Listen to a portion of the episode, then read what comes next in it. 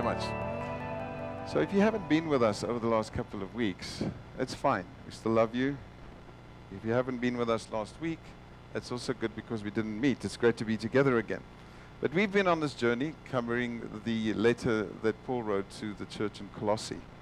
And uh, I don't know how many weeks we've done it already, but we're carrying on this morning along this journey. And uh, the title of my message this morning is Home Improvement. We probably will do one or two preachers on home improvement. And we're taking it from a portion of scripture that I'd love for us to read together.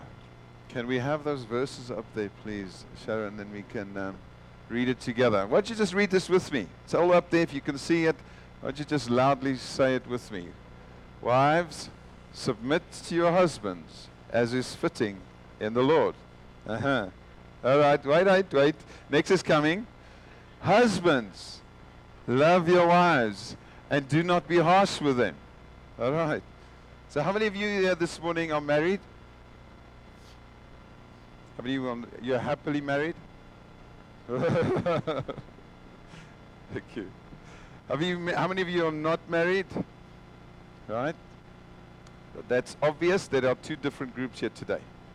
We've got marrieds and unmarrieds. Um, married because you have a spouse, unmarried because you're either single, maybe you are, have been married before, you're widowed or you're a widow, um, maybe you've been through a divorce, and uh, the immediate thing that could happen this morning is that we would say, Well, I'm not married, so this is not relevant for me when we read those verses, isn't it? Okay, some of you agree with that. What I'd like to just do is I want to involve all of us in this preach. The first point that we really want to make is that a talk on marriage is necessary for everyone. And I'll explain it as we go through. The objective in my mind today is to include everyone for this particular reason to help those who are genuinely interested in getting married one day and would like to start being prepared. By the way, I think it's a good thing that if you, even young, and you thinking of one day getting married, to start reading up about it and getting yourself acquainted with what it means to be married because it's probably one of the most ill prepared things that people go into, by the way. Many of you prepare for a career, for a vocation, and you spent years in preparing for it. But when you get married, which is the thing that you do for your life, the rest of your life, you spend often nothing on.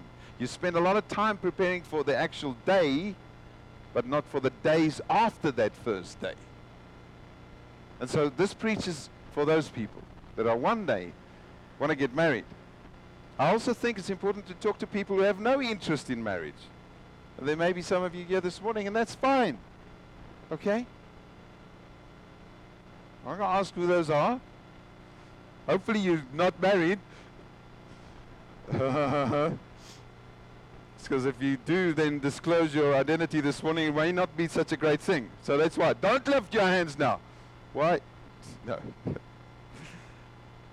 it will be fine for us to, to consider those people, and it's important that Maybe there are people here that are saying, I want to be single for at least now in my life. And there may be even people that say, well, I'll be prepared to be single for the rest of my life.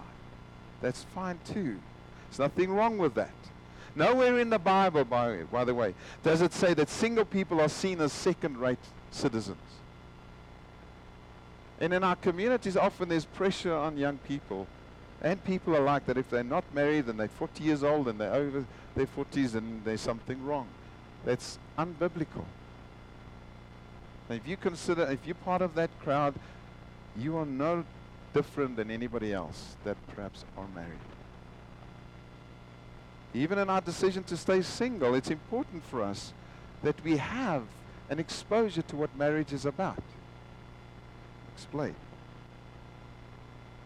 It's also good to talk about this today to assist people who have been disappointed and perhaps been hurt through marriage in the past. It does not define you, your past experience in marriage. It doesn't make you to be a failure. Failure is an event in our lives. It doesn't define us.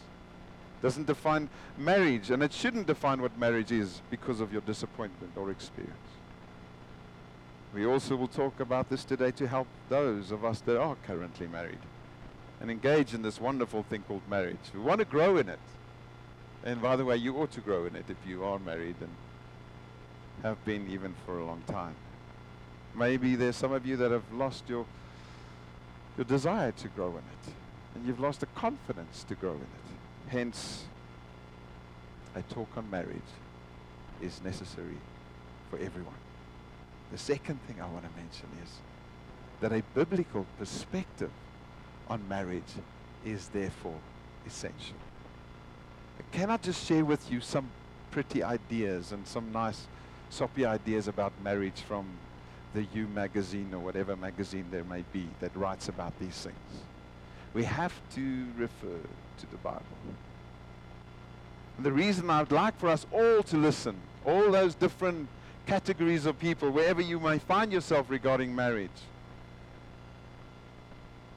is because we all carry a message of marriage with us. Before marriage, during marriage, between marriage, and after it. Each one of us this morning, seated here, would have a certain perspective of what marriage is all about, or shouldn't be, or could be.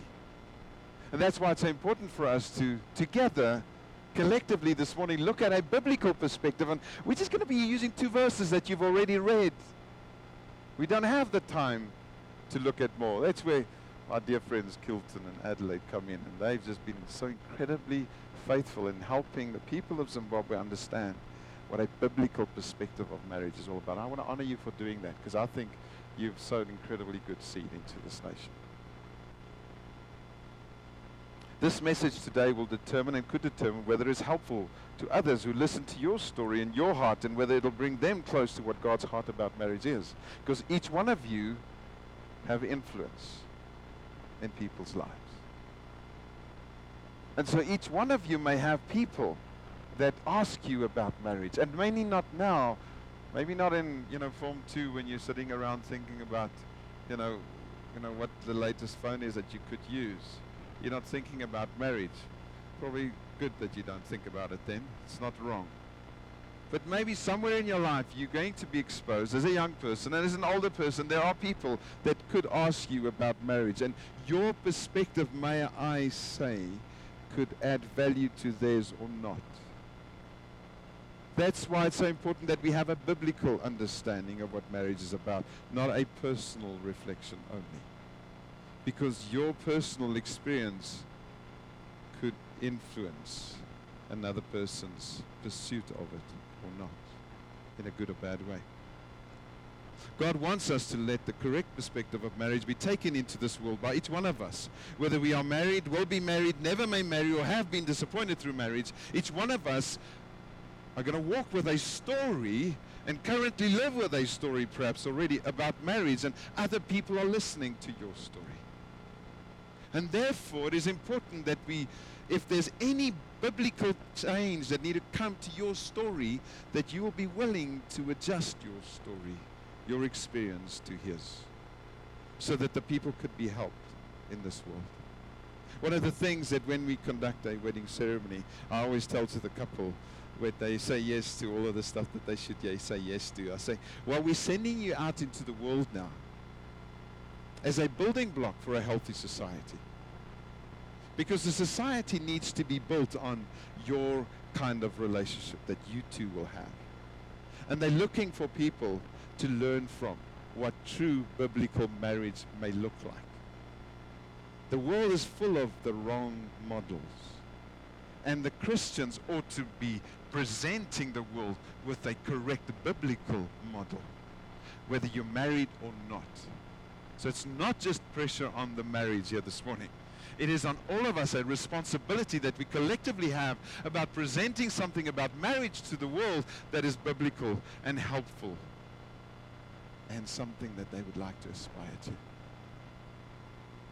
And so even if you have messed up in how you've conducted your marriage, there is the second chance that we get in God. God, please help me to readjust the way that I've treated my wife, my husband. how I've spoken about it. Whenever we're in crowds of people and we t- the marriage issue comes up, there's always comments, particularly amongst the men. And it's not always helpful. On the contrary, it's very discouraging. If a young person would walk in there, if my son, who's 20 this week, would walk into a conversation when men are talking about the, the, the dangers of marriage and, and, and all of the things that are just not so um, incredibly exciting about marriage, what perspective would he leave that conversation with about marriage? Hence, whether you're young or old, you, each one of us carries something of a responsibility about marriage that we ought to have changed if it's not biblical. Is that all right? It's essential. The third thing that we go into as we consider this portion of Scripture is that Paul, then, the, the writer of this letter, often brings the gospel into the home. What I mean by the gospel the gospel is the good news of Jesus Christ. What he has come to do for us, how he's come to present us with new hope and, and a new life, and, and how the thinking of Jesus has been brought down here into earth, but not just scattered everywhere, particularly also been taken into homes. And Paul is very good with this. He often uses home language, home context to say, well, the gospel, what Jesus has accomplished on the gospel, needs to be brought into every home. And every home, first of all, consists of a husband and a wife. Not always we understand the realities of, of what life goes through and, and what happens and, and people divorce and, and, and people pass on and, and, and those dynamics aren't always present. But in general, when we bring it into a home, we bring it into a place where there are people who want to and ought to live in a godly way. And Paul says, if the gospel has affected your heart, it should also affect your home. Whether you're a single parent, married, or single, whatever it is. Because in this portion, and we'll get to that later, Paul is first of all talking in, in Ephesians 3, verses um, 18 till about 22. He talks about relationships in the home, and he talks about relationship between husband and wife. Then he talks about relationships between children and parents. And then he talks about relationships outside of the home, which is the workplace. He talks about how we ought to treat one another as servants and as masters, and in our context will be employers and employees. So he brings the gospel into real life. But he starts with the closest relationships we ought to have and will have here on earth, and that is at home whatever home is like for you. And so we're not going to this morning just present a typical model and say father, mother, or husband, wife, and children, because I know that there are different models present even in this context. What we want to bring across is the understanding of whatever model we have, how it should function. And again, we don't have enough time to discuss that. But the big thing is that whatever your model is or whatever your context is, you need to be willing to bring, uh, bring a biblical perspective of what home should look like into that context. So again, when we consider Colossians, remember we've spoken about the first two chapters, how, how, um, where's my Bible? Can I just grab it? How Paul had introduced us to these incredible truths about what Jesus had done for us in chapters 1 and 2. And, um, and then when he goes into chapters 3 and 4, he brings it really home in a, min, in a sense to us. And he helps us to understand how we can bring these biblical values and apply them into different contexts. And here it seems in chapter 3 and verse 18 that it really becomes very specific about where we should apply these things. In chapter 1 and 2, as I said, we read about what Jesus had done for us, what he had accomplished on the cross. Then in chapter 1, or chapter 3 rather, verse 1, he says, If now all of these things are evident in your life, that Jesus has done this for you and you're aware of it, then apply it in the following way. And he talks about various general things about we've died to this and we need to be alive unto those things and we need to put on these things and put off those things. Then he brings it into a particular context in verse 18. And he says, wives and husbands. So he talks family.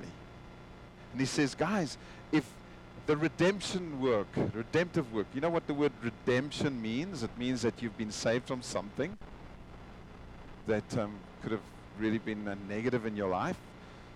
And um, when, we, when we look at that, it really is just simply what Jesus has done for us. He brought redemption. In other words, he offered the action of being saved from sin to us.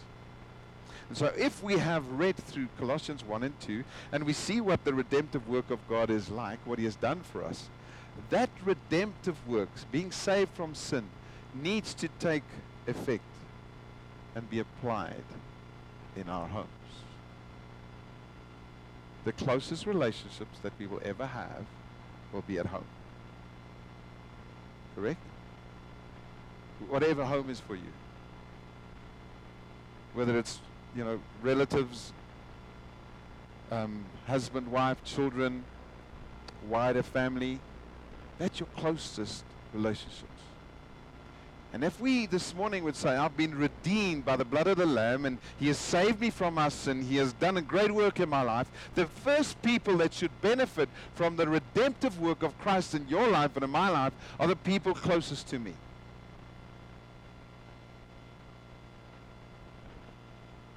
And so we need to ask the people closest to us then this question. Does the work of Christ upon Vesey has it taken shape to such an extent that the people closest to me, my wife, benefit from it first? And if it's not, then I've got a question whether I've actually allowed that redemptive work to mold me and to shape me. I cannot stand on a stage. I have the privilege of doing that and, and great honor to teach and to preach, and I love this. But I cannot stand up here and, and pretend that I am allowing the people closest to me to benefit from what Christ has done in my life by just standing in front of you and pretending that, you know, it's happening. But when I go home, I'm a different person than when I'm here. And I treat her with disrespect. And I do not honor her. And I do not lay my life down for her which is what Christ said I ought to do. So I challenge myself and I challenge us all that if we are saying Christ is the Lord of my life and he's done a great work in me, then we need to ask the people closest to us, is that true? Does it equal certain behavior at home? And it's not to condemn anybody. It's just to say, let's make the gospel real. Let the people closest to you benefit from it first. Not just, you know, where you stand on stage and you try to impress people. Or you go to work and, you know, try to be the hero there. But we're villains at home. So we need to make sure that the gospel is influencing our homes. We need to bring it into the home. And Paul often does that you go read through scripture. Even when we, in the context of eldership, when we say there's something about that man that we recognize as a calling of eldership upon him. But we've tested it first at home, is what scripture says. Qualifications of an elder is not, first of all, can he, can he do this and can he do that? It's just, is he faithful at home? Scripture teaches that. How does he treat his wife? I've had the privilege of being in his home many times. Just using this as an example to say the gospel needs to take shape in our lives and form us to the extent that the people closest to us benefit from it, firstly. Then, in our context here this morning, we're going to talk about the practical application of the gospel entering the home then. And so, what is it that Paul is in this context saying should be evident in the believer's home? And so he uses these simple words where he's trying to establish something of a godly environment for us to have when we have a home. And so he says here, and again, what I'm trying to say is not to speak into marriages that are here, but we're speaking into every person's heart and saying, maybe this is not possible for you at this moment in your life. At this stage, maybe it will become, maybe it was possible in the past and things have changed. But what we're trying to say is let our minds about marriage be of such that we will refer people to this kind of model. Is that okay? That when we talk about marriage, we'll say, well, you know what I read about in the Bible is the following.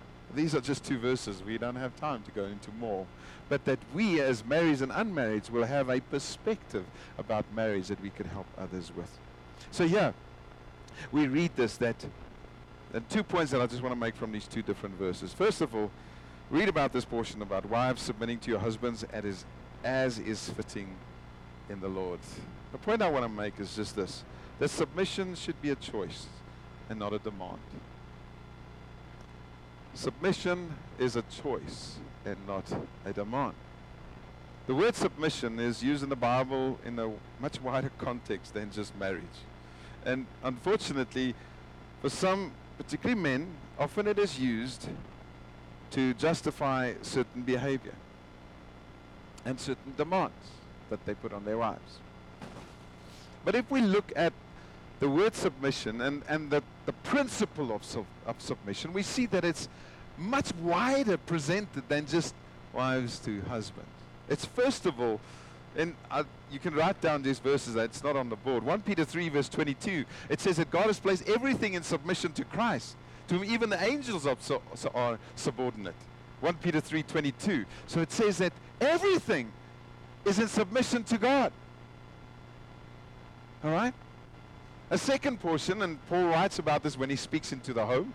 He uses this in Ephesians 5. He says, The church is in submission to the Lord. Hey, the church, believers of Jesus Christ, we submitted to Him. All right? Then another portion of scripture is in 1 Corinthians 16, verse 16, where it says that as followers of Christ, we submit to God, to His requirements, to His training in our lives, but we also submit to one another to work together. So there's this mutual submission, and, and Paul again um, supports this in Ephesians 5, verse 21. He says, Submit to each other in reverence of God. and then we even find in Hebrews 13, verse 17, where the author of the Hebrew book says, Submit yourself to the leaders that God has put over you. Talking about spiritual leaders. Where people come and being part of a church, they say, hey, I'd like to submit to the leaders. I'd like to listen to their counsel, to their guidance. Scripture teaches us these things. But ultimately, what Scripture also teaches is this that submission is a choice, not something that we demand.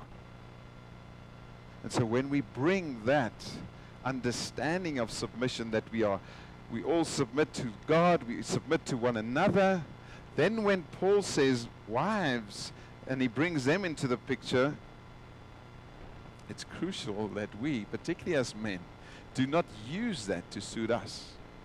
But first of all, as people of God, recognize that we all are in submission and ought to be in submission to God. This portion of Scripture is often abused. And may I say, by men. Where as men, we use it to justify what we want women or our wives to do for us. By the way, it doesn't say women submit to men. Uh-huh. It says wives submit to your husband not all men or all husbands or whatever it is, and all women submit to all men. It says within the context of a of a godly, built on biblical perspective marriage, there is safety for a woman to submit to a husband. And so what Paul does here, he introduces us to the concept of male headship without male domination. That's where things have gone wrong. is where we've had male domination and insisting on male headship and demands come. And we then say, well, this is the right thing according to what I believe you ought to do. And our culture then determines what it looks like when a wife submits to a husband. We've got to read the bigger picture. And again, if we just stop at verse 18, it's dangerous because it's connected to what follows. Ephesians 5, and Paul talks about marriage as well. He starts in verse in Ephesians 5, verse 22. He says, uh, "Wives ought to submit to their husbands." But before that, he said, 5, verse 21, we submit to one another. There's, there's a mutual submission that we should have. And we do this together. The Bible nowhere teaches male leadership in the family without at the same time teaching that husbands should love and care for and honor their wives. It's never just plucked up and said the male is in, is in a leadership role without bringing it into the context of servanthood and love and of care and of honor. Paul clearly speaks to the wives here and not to the husbands. You see that? when we read verse 18, it says, Wives, submit to your husband. It doesn't say, Husbands, let your wives submit themselves to you. So it's a call, it's an invitation to the wives to understand their role, not their identity there. Because their identity is found in Christ, their identity is not found in their role. It's often where we miss it too. As men, we have certain roles and we find our identity in being leaders at home. And we easily could find our identity in that. That's just a role, my friend. That's not your identity. Your identity is that you're a servant and a follower of Jesus. And therefore, you're the same as everybody else. We're all followers. We have different roles. My role as a leader of this church does not determine my identity. That is my role. It is a function I have. I'm no different than you. I do not stand on, a, on a stage to present myself as higher and more important than you. This is a role I have, a calling that God had put on my life. I'm no different than you. And so together we need to understand what the difference between identity and role is. Well, clearly speaks about that. The women are to be allowed to choose for this instead of being forced into it. And Paul, again, in the context of chapter 3, after we've read all about what he says these truths are in Christ, he says, let me just again give you some context here. In chapter 3 and verse 1, he says, Seek these things that are above. If you have been raised with Christ, seek these things that are above. And so when we start talking about the home, we bring it into the context of what Paul is saying. Seek the things that are above, the things that God has for us, the, the mind of Christ that we need to have when we function at home. So it's very important. A wife's submission has to do with function, not value. Just as Jesus Christ is functioning subordinate to the father, yet equal with the father. So a wife is functionally subordinate to a husband, yet equal to him. And you may not be, again, in a context, friend, this morning where you have a wife or you are a husband or whatever it may be, but you have an understanding that you need to have about what it looks like when a marriage is based on biblical value. And this is what you need to live with and what you need to communicate to others. And therefore, submission cannot be forced upon the wife against her will by a demanding husband. Wife is a helpmate. A helper suitable to the husband we find in Scripture, and not a slave to suit the husband's every urge. She will gladly submit to a loving leader who himself is submissive to God and his sovereignty. A submitted husband to God makes it easy for a wife to be submitted to him but you do your own thing, you don't care about God, and you start demanding things, it makes it very difficult. You cannot expect as a husband that your wife will just willingly submit to every demand that you have. She's not a she's not supposed to. To just do everything that you demand. There's certain things that a husband could, could demand of his wife, but could be completely unbiblical and wrong and inhumane even.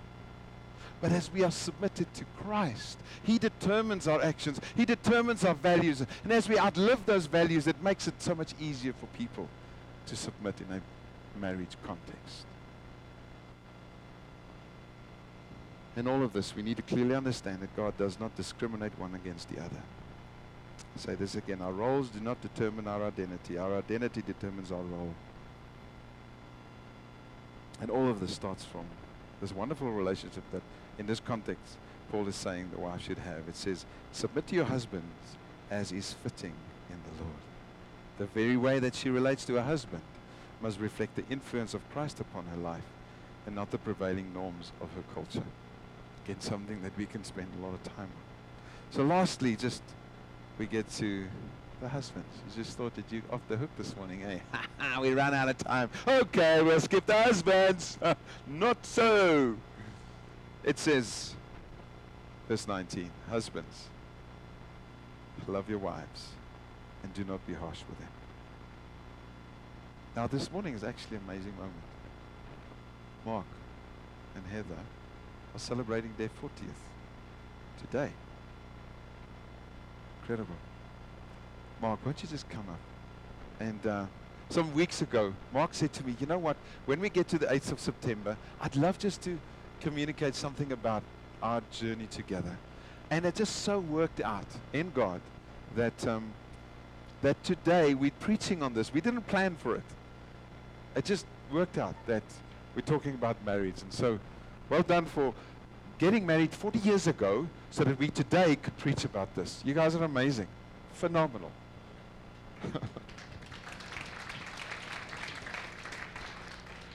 I thought you'd gone home. I didn't realize you're still here. May have been better if you had, but we'll um, we'll see where it goes. Can I just uh, address a question to the people who are married here? Um, however long you've been married, has it all been easy? Have you had problems as you've gone along? Has it sometimes been difficult to resolve those problems? I didn't get. Has it sometimes been difficult to resolve? Oh, thank you. Good. We, we, we've set the gauge now. I feel I'm uh, I'm uh, in common company. Uh, three and a half weeks ago, uh, I I got Vessie's timer here. Uh, how how long have I got? um, three and a half weeks ago, Heather and I uh, flew to England, uh, where our family are, uh, children and grandchildren and sisters and people. And as we got on the plane to go, I had, in, in a testament to my efficiency of booking flights and getting all the right things, we managed to get um, a seat in one row by the window and a seat in the row behind by the aisle for us to have our six-hour journey um, as a couple. And uh, so when we got on, uh, I sort of thought, well, let's let's see who's got the other seats. Can we joggle things around? And uh, uh, so I, we had the guy who was in my seat, not even in his own seat, in my seat, uh, who I needed to move from the seat he should have been sat in. The guy behind, who was in his own seat, but where would have been good for Heather. And so we started a, a bit of a, a dialogue. And then the guy on the other side, who was by the window and didn't have anyone next to him, thought he might be able to help. And so um, at this point in time, uh, we have got approximately 190 people in the queue up the aisle behind us. Now, if you haven't flown, don't fly. It's horrible. Um, and uh, so the hostess obviously got involved, and it all became very confusing. And at, at one point, I just said, "Look, hi, it's fine. As long as we're together, we'll be fine. I don't mind whether it's there or there. As long as we're together, we'll be fine." And it it triggered an echo in my mind of some advice we'd been given at a time in our life where uh, we were struggling, we were having a difficult time. And I wanted to make sure I wasn't the only one, and we weren't the only couple here this morning who have been through that, right? So that's why we started the way we did. Um, and it, uh, it struck me that I just said something in the midst of all this uh, mayhem on the airplane, quite profound. If we're together, we'll be fine. And that's something which uh, we worked out through help and counselling, and I'm sure through God, that one of the ways to stay together is to stay together. Um, but there's another element to that, and also something which we uh, realised some years ago, which has been more helpful even than that. It is that when we were joined together, it, it wasn't just as a couple, that there's a partnership there which involves God as well. And 40 years later, um, which, which, seems amazing. Um, and you're probably surprised that I got married when I was seven years of age, because that's not usual. Um, but uh, I, I wanted to just publicly give testimony today um, to my wife, who was amazing, who has put up with me for 40 years, and she's one of the reasons that we're still together. But even more than my wife, I want to give testimony to God for having been the glue sometimes, the lubricant sometimes, something that just solved problems. And um, I, I, believe we've been so blessed. Uh, I know a, a, lot of people have had difficult times in marriage. And I know a lot of people have been ill, and I've never understood why some people who are ill get healed and others don't. In the marriage context, I just express my gratitude to God that we're one of the couples who got the miracles. Thank you.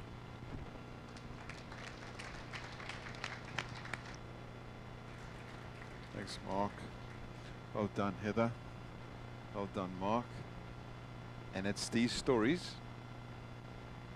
that, that need to be told. And it's these stories that will be not only told by them, but by us about the possibility of people to last and live together and enjoy each other. That's why it's good for us to hear and to celebrate this. Because whatever we celebrate, we cultivate. So that you can have a biblical perspective of marriage. That when people press on your button, whatever age you may be, and whatever you've gone through or not gone through in marriage, that you will have a reference saying, you know what? The other day I heard about this couple. Amazing what it could mean for somebody who's finding it very tough and is very afraid of marriage. So husbands who to love their wives. I want to ask these questions. And I ask these questions to myself because I'm a husband. A husband ought to, ought to ask himself regularly. And men, if you have the ability to write down something or whatever, I, I challenge the men to make something of this. And please, I do not say this lightly, just to give men homework. And please, wives, don't check up on them. Um, it's not going to help. but what have I given up for my wife lately would be a good question to start with. Just what have I given up for my wife lately? Again, if you're considering marriage and if you want to help others with marriage, ask men these questions. Not what has she done wrong again, but what have you done that has meant that you've given up something for her benefit? Second question could be, what has it cost me to be her husband? All of these questions are asked in the light of what Jesus has done for us. He says to men, Men, if you want to love, you need to love the way that I love the church by giving of myself to her. All of us sitting here this morning as a testimony that Jesus Christ is the Lord of your life, He has been that bridegroom to us. We're the bride. And for men, it's very difficult to understand often. But Jesus has done this. He has laid down His life. And He challenges men and He says, I have given myself I'm asking of you to do the same for your wife. So, what has it cost me as a husband to be that to her lately? What sacrifices have I made to enhance her well being? Not how much money have you earned last month to give her something to live on. What sacrifices have I made to enhance her well being? Christ loved the church so much, he made the ultimate sacrifice for her. Husbands, love your wives. And the word that, that Paul uses here, there are five different Greek words to the word love. One of them is eros, where we get the word erotica from, where whatever we see as men appeals to us. It's not the word that he uses here. He doesn't use the word phileo, which really means brotherly love. It's nice to have that kind of a friendship with your wife where we just, hey, we're good friends. But he uses the word agape, which is the ultimate kind of love, which is the God love that he has shown us, where he's given of himself. So when Paul says to us as husbands, we ought to love, he doesn't say love with, you know, your eyes, love with your hands, love with your wallet.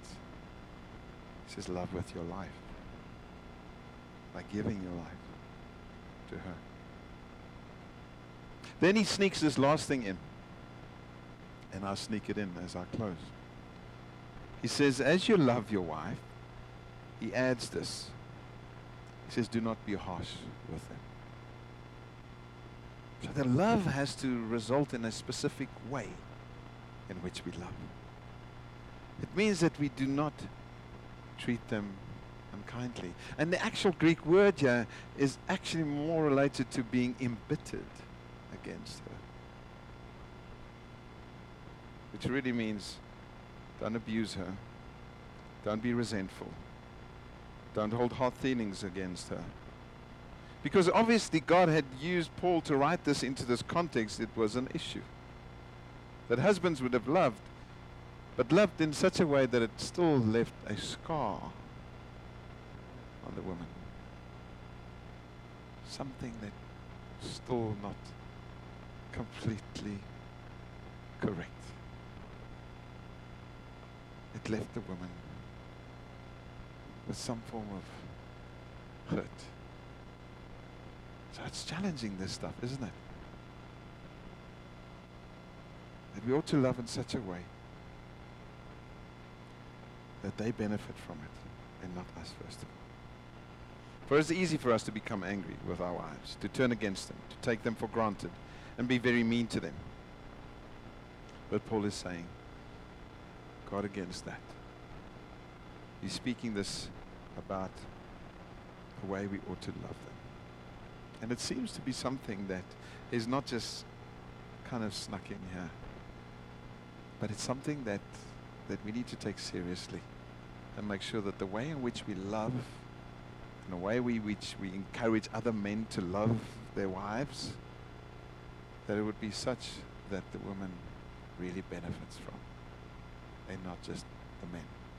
So it's easy just to love with a selfish ambition involved and an agenda. I love her because maybe I'll get something from it. But Jesus had no guarantee that we would love him back when he gave his life on the cross. He gave his life unconditionally. And so I encourage us as men. It's love. So I conclude. To all I want to say, to all of us here, may our perspective on marriage be challenged by the gospel, the truth, whether you're married or not. May your perspective on marriage be challenged by the truth. To all, may we impart godly values about marriage to all we talk to about it.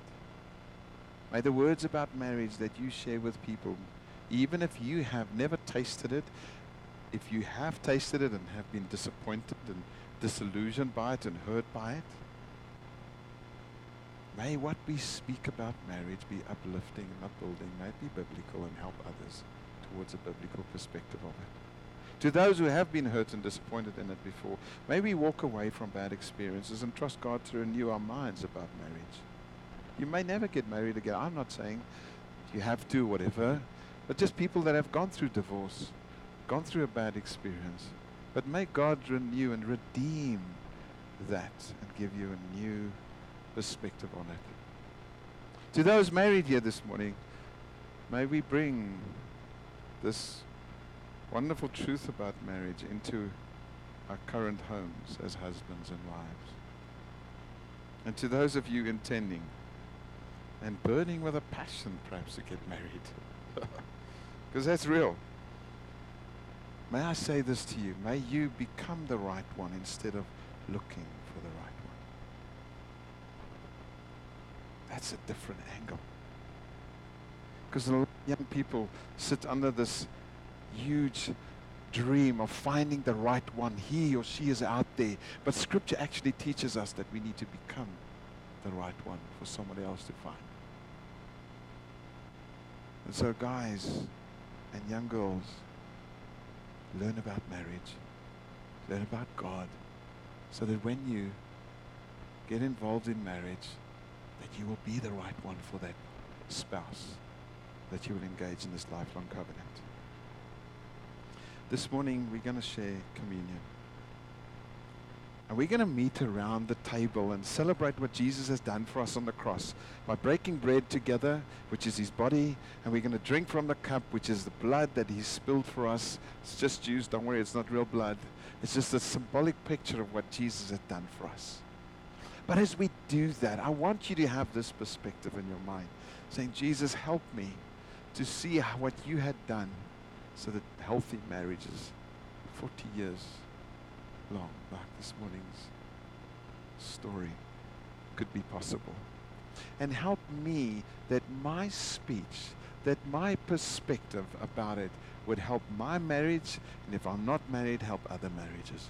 Because all of you have people that you are connected to that are married and possibly will get married. And each one of us will be an influence into somebody else's future regarding marriage. And so as we break bread, we say, Thank you that you've given us the perfect model. Help me to live with a biblical mindset about what marriage could look like by celebrating what you've done on the cross for us. And so these tables are open for people who have a testimony that Jesus Christ is the Lord of your life. It's not about membership to this local church. It's about membership of, of this body of Christ, of you being knitted into his family through your testimony of being saved and redeemed from your sin. And so, Father, we thank you this morning for just two simple verses again that carry so much. And there's so much, Lord God, that we could talk about regarding this. Help us, oh God, that as we break bread together right now, that even before we do that, that if there's anything, Lord God, a resentment that we build up around marriage and, and, a, and a hardness about marriage because of hard experiences and tough ones that we may have had and others have had and we've expo- been exposed to it and we've kind of resented marriage and, and what happens in it, I pray, Lord God, that you will touch our hearts. And if there's anyone here this morning, Lord God, that before they break bread, they will say, Jesus, forgive me from the perspective that I've lived with about marriage. That before I partake, I want to ask you to forgive me because I want to be a channel of hope to people around me. And Father, for us that are married, I pray that you will help us, Lord God, to be what you want us to be. And as we partake of these elements, that we'll say, Jesus, I drink of this and I eat of this to, to commit myself to a similar lifestyle that you lived by sacrificing yourself. I want to do that in my marriage. Father, for people here this morning that have loved, have loved ones in marriage that they lost, a spouse, I thank you that they can celebrate what they had. I thank you, Father, that as they partake of, of these elements, that they will look back to the husband, the wife that they had and, and lost through death. But thank you for what you gave them and what they could have back then. And Lord God, that they even this morning will be encouraged, not just about a future, a marriage, but about communicating about marriage in such a way that others will find hope for their own. Father, we thank you this morning for the body of Christ at work, that we could listen, but take what we've heard and act responsibly with it in our own and in the lives of others. God, I pray for that in Jesus' name. Amen.